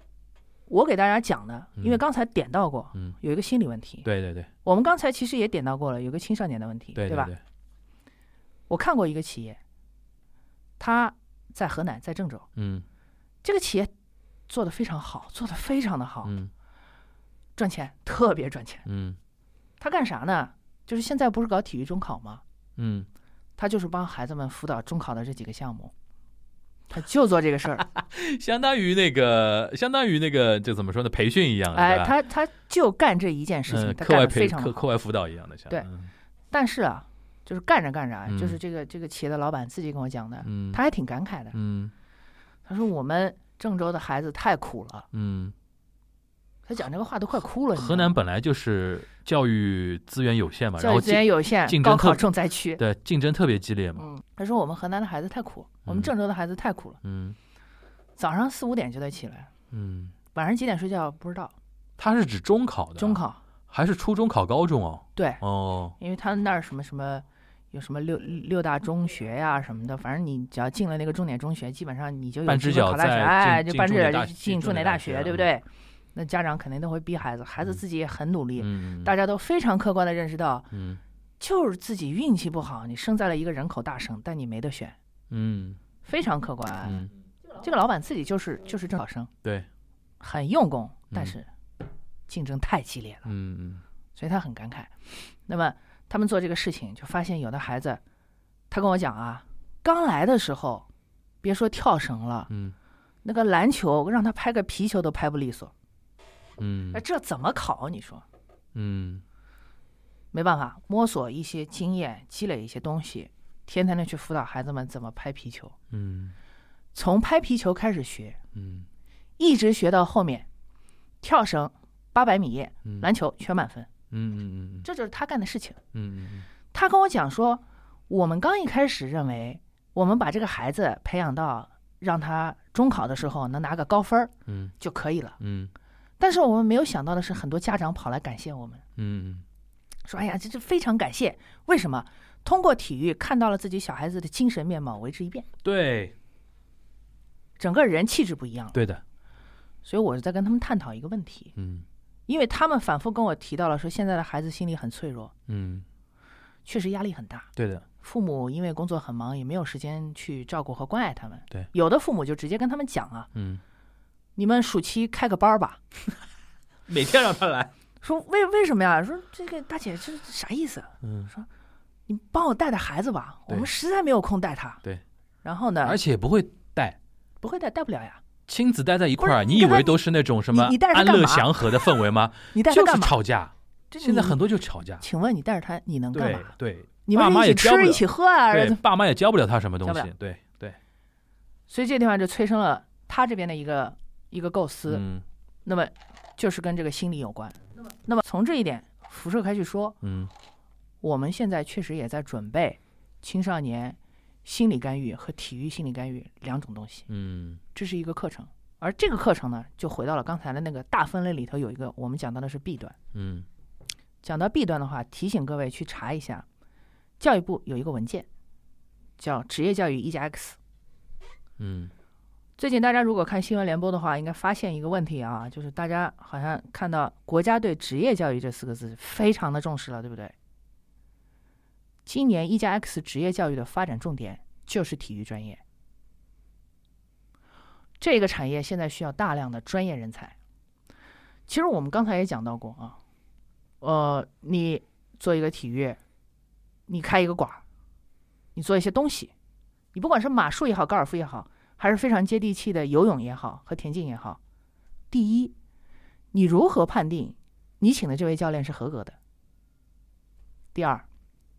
你如何判定这家场馆的管理是规范的？是不是需要一个认证的过程？需要一个公开的渠道告诉大家，他是合格的，因为他有什么样的资质。那么这个地方其实国家在重新的梳理，而且速度非常的快。嗯就像我们刚才讲到的健身教练，我们其实也提到过这个问题啊。提起健身教练，我要提几个事儿。第一个事儿，我自己就是健身教练，因为我可以去考。嗯我没有想到这个考试是这个样子的，嗯此其一。这是什么意思呢？嗯我没有想到的是，这个考试它没有这么深，它没有这么深，它会有自己的教材，它会有自己的实践实操课，我们叫实操课。但是以我多年健身的经验来说，我是知道这个课是不够用的，对你吧觉？得现在还不够深的意思对吧？不够深 OK，不够深。第二一点，我没有想到的是，即便这个课不够深，嗯，就从业人员素质普遍偏低嘛。是的。 谈到这个问题，我也嗯挺无奈的。嗯，我给大家讲一下啊，就是我们当时考健身教练是两大块考试，嗯第一块考试是笔试，就是其实都是选择题，对吧？那很简单的呀，嗯，不会就选 C，你都能过。对，过不了。嗯有的人过不了嗯嗯第二点，我们是有自己的，就是因为因为你健身教练，你得会一些动作，是不是？你的基础体能你要过关，嗯那么就会有一套专门的体能测试。嗯，我没想到体能测试也有很多人过不了。哈，没想到是吧？ 我也没想到，嗯，我考完了，我过了，我回头一看，我才发现嗯真的有人会过不了。我给我我算一下，我那个男教练的我不说了，因为男教练的数我有点忘了。嗯，我说一下我们女教练的这个这个考核方式嗯。再次声明啊，我们那 个高磊是女性啊，我是一个女健身教练啊。好，我跟你讲一下啊，第一关是俯卧撑，十五个，嗯，OK，十五个也不难了，不对不难对？然后第二关呢是五十个深蹲起，嗯，也不难嘛，就是你连在一起做的。它是深蹲有负重吗？没负重，没负重啊，零负重零负重，就自由深蹲五十个。嗯 OK，然后啊第三关是叫呃屈呃叫那个叫那个屈臂屈臂前伸，其嗯实就是测一下柔韧性。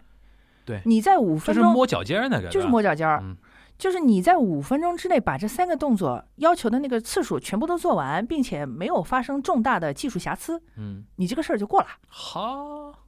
门槛就过不了高，门槛不高，门槛不高吧对？当然我考的初级啊，嗯呃中级也没有难到哪里去。嗯，对女教练来说，中级没有难到哪里去，各位。 ，OK，但是就这个样子，嗯，很多人过不了，我觉得还是就是说，怎么说呢，还在路上吧，还在路上。其实这一次的职业大典的这个梳理，嗯我认为是非常有必要的。对对对对，你等真的于是该顶梳理层了设计设计好了嘛，对，顶层设计要重新来一嗯次，而且而且咱们的这个这个这个健身教练是属于什么序列呢？叫做、呃国家体育指导员，嗯，就社会体育指导员。嗯，社会体育指导员分为一二三级，嗯而这个体系也是照抄了日本的。突然聊到这边，我突然有感慨啊，就是如果退役军人都去当那个私教私教的话，倒蛮好的。其实，呃，退役军人去当私教的还挺多的。嗯，因为我现在看到健身房里面最爱招的也是那种就是退役军人经过培训之后过来对当私教的对，他们很喜欢，非常 喜欢。而且当兵的小哥哥又去做私教，感觉就是女女学员会比较踊跃吧？呃，是，而且而且人家自身的那个素质摆在那里啊，没有那种乱七八糟的事儿。对，而且就是很认真，嗯 非常非常的仔细。就是，那么我们在介绍这个的时候，其实就谈到了一个、一个嗯一个职业技能的问题。对嗯那职业技能也是有自己的机构的，职业技能的这些机构就是我们在产业中说的那企业，嗯这些企业非常的多，而且我个人认为，这些 B 端的企业承担了非常重的这个责任。嗯，为啥？其实你刚才也讲过，就是从业人员他有个素质问题。对，我给大家讲件事儿，大家不要笑啊。嗯我们大家稍微宽容一点儿。嗯我们呢认识一个机构，这个嗯机构呢还是比较有头脑的，嗯做了一系列的课程。嗯是什么课程呢？就是给体育行业的这个这个这个从业者和创业者，给他们讲讲什么是正常的商务，是正常的什么正常的商务 business。 business 啊？第一个介绍一下，嗯啥叫股权投资啊？嗯他们不知道的。第二个介绍一下，你为什么一个企业要做账啊？嗯，为什么要有会计啊？对，他们这个也不知道。第三一个就介绍到了，哎，为什么大家要有这个线上的课程，嗯也有线下的课程？嗯我们怎么跟互联网去去结合啊？嗯然后呢，这位讲师呢，他就在黑板上写了一个 O to O，O 嗯， to O 大家都知道，对我不解，online online to online，我不嘛解释，嗯我不解释，没关系。但是这个时候，有一位体育从业者举手站了起来，问他、老师，什么是零二零？嗯， 这件事情发生在今年年初，现在是二零二一年，嗯，他们你有没有调查过他们的这些成员的背成长背景体育专业出身的人居多。啊、那就是从小到大就在那个圈子里边，对的没怎么接触过外面的世界。对的，嗯，这这就是这就是我现在哎面，对我的问一事个实问题啊，我问一个问题啊你，说，从你来判断嗯的话，是那种体育圈子里边的人，你重新教他一些现代社会的一些技能，嗯，这个比较快呢，还是说非体育圈子已经有现代社会技能的一批人，去掌握一些体育，比如说培训啊或者训练的一些技能，哪哪哪种方法出人才会比较快？我觉得我宁可选择让体育圈层里面的人嗯去接触外面，不会反过来做。嗯，OK，你的呃坚持这一点的原因是什么呢体育是一门科学，嗯？OK，呃，这些人可能对于什么金融操作呀、嗯，财务会计啊、股权管理啊，他可能很陌生的，对对对他不懂。对但他不懂是因为他从来没有看见过，对的他连基本的概念都没有。对的，但是，比方说金融从业者，你来跟他说，嗯你帮我解决一下骨盆前倾，嗯嗯嗯嗯，我给你一个月的时间。你就相比之下，这个门槛更高一点，对吧？我强调一点，嗯我认为体育是一门科学，它首先是一门科学，我懂了懂了。其次它才是一种什么享受啊、消费啊，就是你觉得其次才是这个就前一种人，他要解决的是一个知识对它有一个知识储备的问题，知识储备的问题。对后面一个人他他其实解要决的是解个决专一业个的问是题科学素养，对它的这个科学需素养要不在这个其实不是说你死记硬背就能解决的你要，有或者说经验实际解决的。对，你要吧有经验才嗯可以 OK。对吧？你你看见过很多不正常的病嗯例，你积累了很多训练的经验，嗯，嗯你才能知道说嗯哪一种方法是适合哪一个人群。嗯我我再举个例子，如果有一个人腰椎间盘突出，嗯但是这个时候他需要减肥，嗯你怎么办？嗯，请问你一个学金融的人能够解决这个 问题吗？哪怕你比如说考出什么私教什么，因为这是一个综合性的一个难题嘛，这是吧综合性的问对题，对对，你你要判断的事情太多了理，解了理解了。对吧？就是高磊在提醒我们，我们不要看清体育作为一个科学技能的这么一个门槛，是的，不要以为这是一个就是你死记硬背就能解决的一个问题。没错对。吧我们每一个人的身上有二百零六块骨骼和嗯六百多块肌肉，很复杂，一堆神经系统。嗯我们每一个人的内脏负荷是不太一样的，嗯对吧？我们每个人还有自己的精神特点，有自己对最脆弱的地方。对，所以，如果各位认为体育训练是一个特别简单的事儿，你就三从一大就完了，我告诉你，你练不出来，有道没理，戏。有道理。嗯嗯你如何在一个人啊，比方说就算啊，就算他从二十五岁开始锻炼，嗯他希望保持健康一辈子，嗯他希望自己有一天能够做一个健康的老人，我们就来说，他希望能够健健康康的活到七十五岁。从二十五岁到七十五岁，五十年间，嗯，他不可能只保持一种训练计划。对，这五十年间是动训练态计划，动对态的，这五十年间的训练计划如何进行动态调整，如何与他的自身的工作、嗯生活、嗯身体健康水平嗯，去匹配，这个绝对不是一个非专业人士能够说得出来的。行。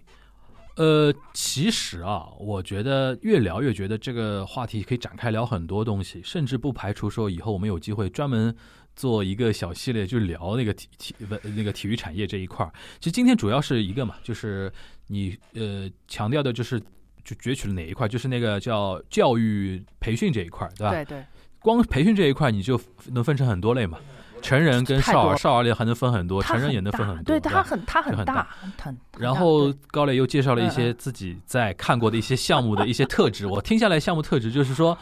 有一些人做的一些东西是要有偏情怀向的，因为他解决的问题是真的是非常严严峻的一些问呃题。是的，是的，但是现状来讲呢，嗯又有不得不去克服的很多呃限制。嗯你比如说人才的一个呃人才瓶颈瓶瓶瓶颈的一个问题，对吧？嗯嗯嗯然后还有一个，但是这不管怎么说，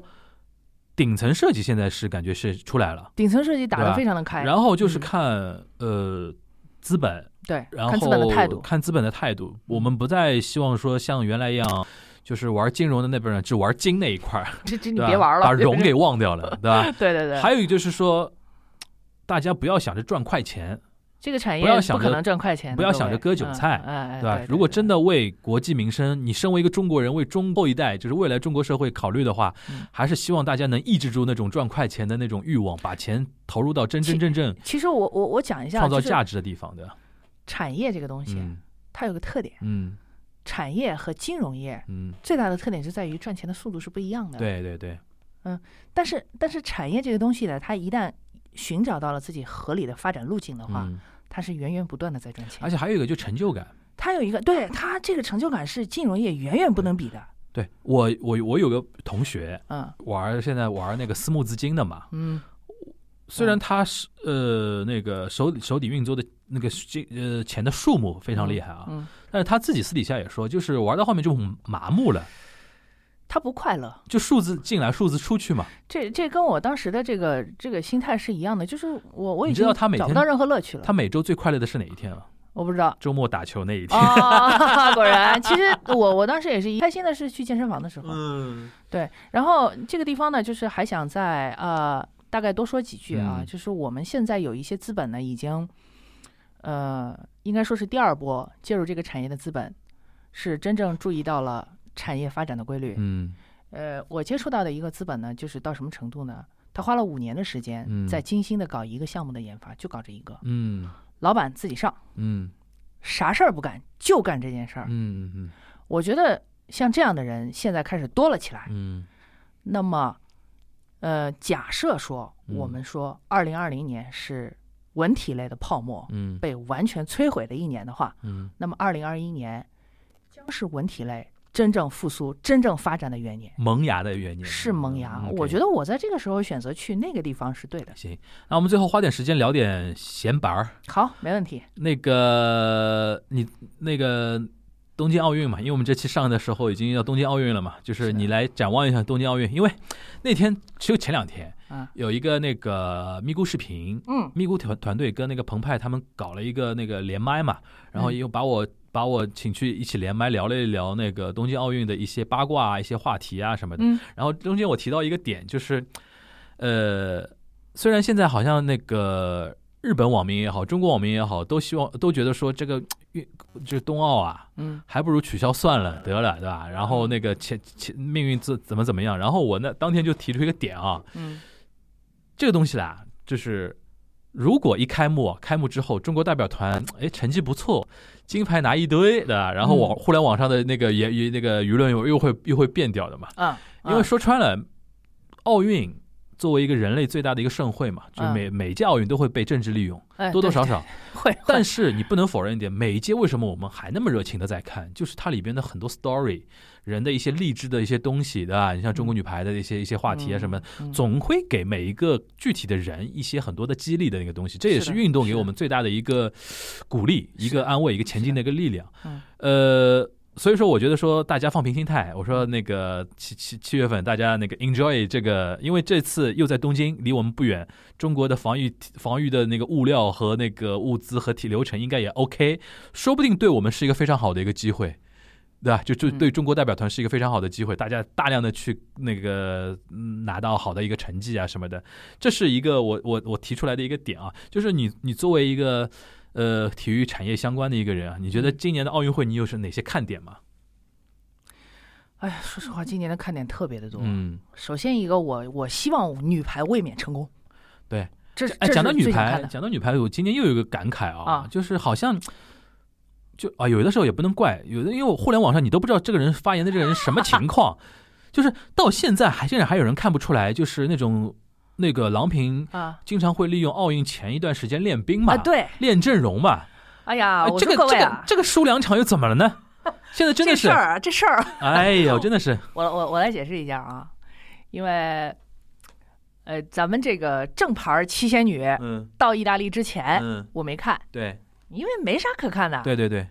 我我们心里都非常的明白那是为什么，就是在练兵，对就是在练二队。因为你要考虑到 N 多年以后的这，你你这阵个容后嘛备力量对啊不要了，对啊，对吧？你以前中国女排就犯这种问题嘛，就是我们以前之所以会成绩出现那么大的起伏，不就是因为后备力量不足吗？青黄不接嘛，对吧？青黄老啊不接，嗯嗯，你老不给年轻的队员机会，对他们怎么成长？对对对这个机会是怎么来的？是从一场场输球开始的，对不是赢球，赢球没有什么，嗯是输球，输球才是最重要的，嗯对吧？你输了以后，你才能总结呀、嗯，输了以后才有耻辱感，对，有了耻辱感，你才会去努力，对，对吧？好，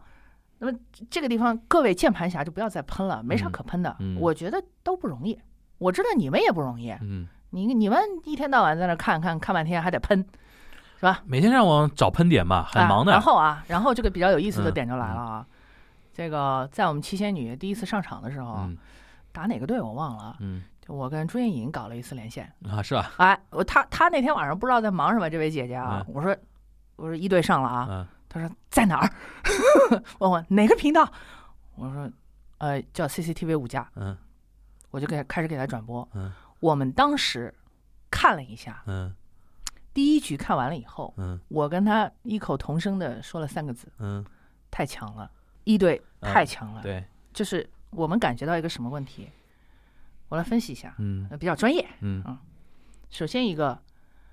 朱婷也好，李盈莹也好，这是两个主攻手，嗯。两个主攻手的后排技哎，术。李盈莹是新出来的，对吧？李盈莹是原来天津队的嘛，就是啊上届里里约的时候没有他的吧，里约还没有他，哎他是里约后储备的一我。个我朱那天看婷的接班人。了一眼，我说这个谁啊，那么厉害，我说。是他是为了东京奥运会储备的，嗯 OK，接替他是朱他婷那的个主梯攻队手的，对吧？，对，他是朱婷的影子，嗯嗯他是朱婷的接班人，嗯我们可以这么定义。嗯首先，这两位主攻手的后排技术，我觉得已经非常棒了。嗯，我没有想到的是，李盈莹这么年轻的一个一个主攻选手，嗯，而且以前是直打进攻，不管一传的一个人，他现在竟然能救球，我嗯服了，对我服了，真的练出来了。对，其次一点，整个团队配置里面，我发现的一个问题是什么嗯呢？就是我们现在的副攻体系做得非常的好，嗯我们的副攻打了一种让大家都意想不到的战术，嗯就是用实力说话。袁心玥确实成长的很多，对，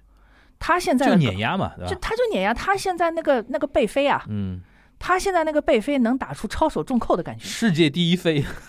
我我已经懵了。嗯 我当时看完那场球，我就真的是跟朱老板两个人太强 了，嗯整个进攻的梯次思路行云流水，嗯非常快，对，很好。我觉得照这样打下去，我可以想想卫冕的事情，可我能很高兴的。可能摆在中国队面前就是调面对突发情况的一些心态问题了，心态问题对啊确实是需要从输球里面练的。对心态问题，你场场都打顺风球对，是不还有可能练对好你在的。东京到时候遇到逆风球的时候对的，怎怎么弄，对吧？还有一个，嗯，就国内舆论你怎么顶住？如果有有一些什么样的问题，你知道可以想象嘛？因为我可以想象国内到时候我可以想舆论就铺天盖地的嘛，嗯，对吧？嗯就这帮人如何团结在郎平周围？因因为我觉得郎平见多了嗯情况，对吧？嗯啊当年他做运动员到到做教练，被骂的还少嘛，对吧？他他他跟那帮已经年习轻惯的运动员， 年轻运动员能不能顶住那那一其波？其实就是这个这个时候就谈到李盈莹这一个队员，嗯哎对他是一个很宝贵的队员。对，呃，你记得就是当时江苏队和天津队好像在打决赛的时候，嗯说李盈莹因为她不小心那个脚伸过去，刁林宇不是踩上然后对崴脚了嘛？对对那件事情其实闹过一阵风波的。对，李盈莹其实受的压力是蛮大的。对对的，他就有有想过，就是这实在算了是吧脸上有点挂不就住算啊，了吧就对不不敢来了对对，小孩子嘛。就是这件事情之后，还是成长很多。嗯我觉得，我觉得就是我我是非常希望那些就是在网上老喷他们的人，嗯老是比啊什么队跟什么队怎么怎么着了，嗯，就是你们可能真的不太了解中国女排的文化，他们不想了解，呃，他们无只是所谓。想看到那那个那个那块金牌而已。你们想看金牌，你们自己回家打一个去，真的。就同样对于金牌的那种感觉，有的人就是只是停留在国足叙 事嘛。你像你像刘翔当年退赛是被骂成什么样了，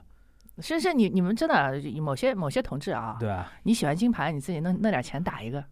你就别老这样，没意真思真。真的不一样，就是挺无聊因的为因为你你的成长环境跟你所站的立场跟有些键盘侠是没法一样的这东西，你对这个运动的付出的一个感情，嗯，对确吧实，确实对吧，确实非常有感情。他们只是对那个数字对那个成绩有兴趣，嗯是你看到的是背后的每一个成长的个人嘛？，对讲到讲到这个具体的项目的话，其实今年在东京奥运会上，嗯我觉得中国女篮可能也会给大家意想不到是吧的惊喜。哎，呃，虽虽然我我承认美国嗯确实是篮球帝国，嗯，我们我们短期之内是不可能去挑战美国女篮的地做位做的。做做小刺客嘛，对吧嗯，但是我我我觉得是这样啊，如果说我们中国女篮今年有机会能够打前进四，打进前四，嗯拿一块牌的已经话，很好了我觉得很棒，很很好了我觉得真的很很棒。我们中国人的身体素质跟欧美人的身体素质在篮球抗衡这一块确实吃大亏的对，对对对对，吃大亏。对，只要能顶进四强，我觉得就很棒。你这还有吗？还还有哪啊些项目你觉得？还有哪些项目是有预期的？我觉得其他项目呢，其其实基本上就是那样了。你比传方说统异能嘛，那些传统异能哎，这那乒个乓球你刘们国还要梁就比说吗了嘛，那个保三争啊四啊夺五嘛。乒乓球，大家还想比吗？我觉得啊，今年乒乓球啊，估计呃，可能运作一下，搞一留留一块给东道主吧，有 可能，有可能会有一个冷门，有可能会有一个对哎吧冷门留给东道主。有可能，有可可能有可能嗯嗯。然后这个这个羽毛球，我觉得呃还要比吗？我觉得好像也没有什么可说。现在羽毛球怎么样？我倒没怎么关注这羽两毛年。球其实还是那个样子，还是那那个样子节奏， ，OK 对吧？那包括跳包括水包括中国跳水，哎，跳水还要 比吧？哎，我说这个三个项目咱们就不要谈了，就没啥可说。对就是问题就是咱们哪一位运动员嗯以多好的成绩对去拿金牌的问题。对对对，还有一个可能就是外国的啦啦队可能就进不去，呃，外国客人一个不让进。就一个不让进，好，对没有关系。我对我我跟各位讲为什么没有关系啊？嗯，我们从比赛的角度实战来出发啊，清清静静的比赛嗯，是最好的，对中国人有有好有好处，有好处。对，为什么呢？就是各位。别别以为那你那中国队加油就真的那么有用，我告诉你不一定中国人不吃这一套，吃不下去。拉拉美人、巴西队很吃这一套。对的，为为什么呢？因为因为咱们的运动员，就是咱们这批孩子啊，嗯其实从小他的环境啊，他是对对对对他，是比较像文的。对的其实这些小朋友很文静的，对对对平常是很文静的你。像巴西人啊、拉美人啊，哎那有他们所谓的人来来疯的嘛，对他吧们人来对疯的对对然后咱们这批小朋友呢，文文静静，然后你嗯给他一个安安静静的环境，能够自己思考清楚技术他动需要作冷是静，最好他的。需要的是冷静。是的，他不需要你跟他互动太多，嗯，他是精力很集中的。嗯，所以我觉得这个，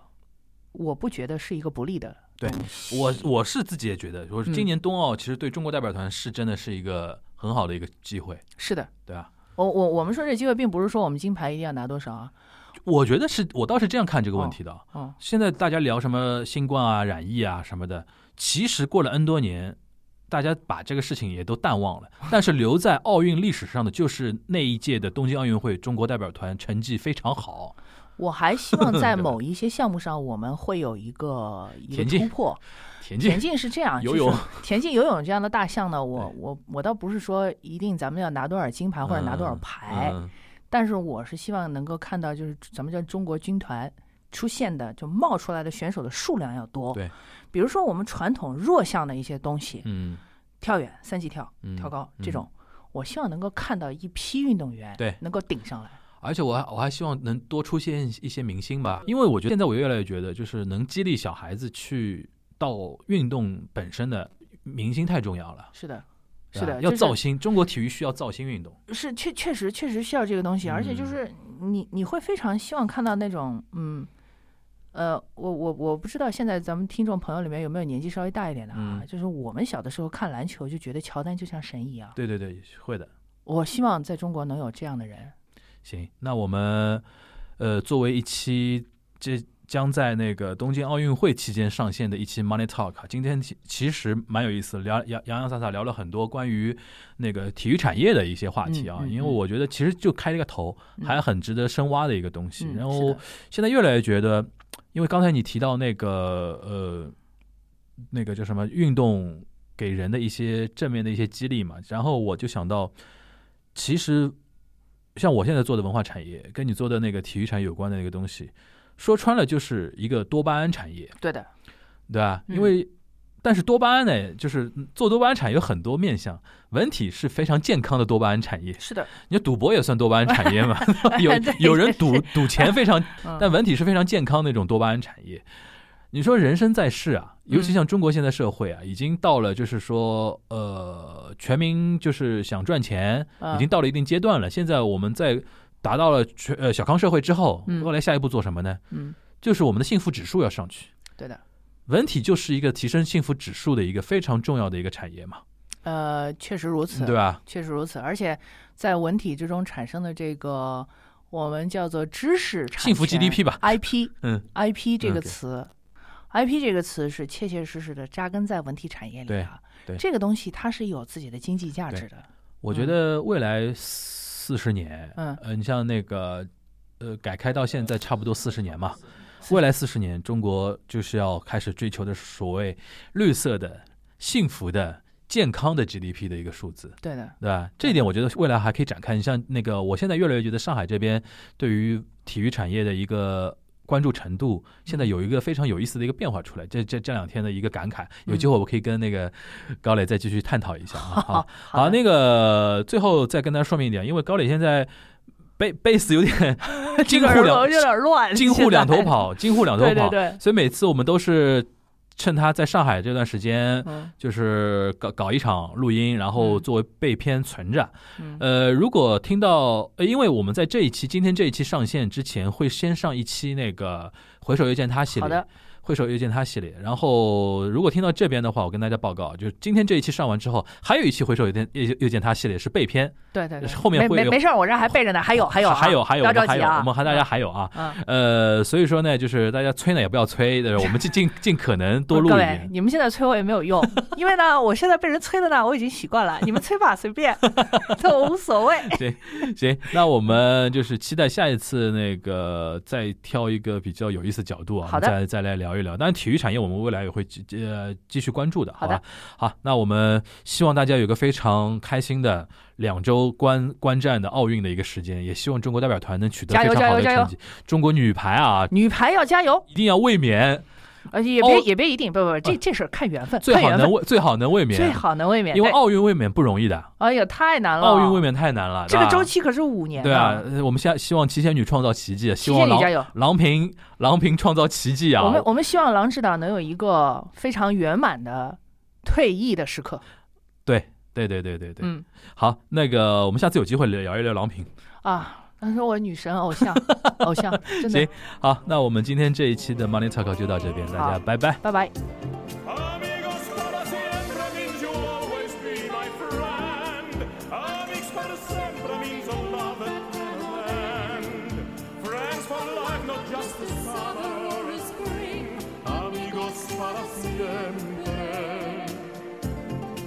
I feel you near me even when we are apart. Just loving you all in this world can warm my heart. Friends for life, not just a summer or a spring. Amigos para siempre. We share memories I won't forget. I will share more, my friend. We haven't started yet. Something happens when we're together. When I look at you,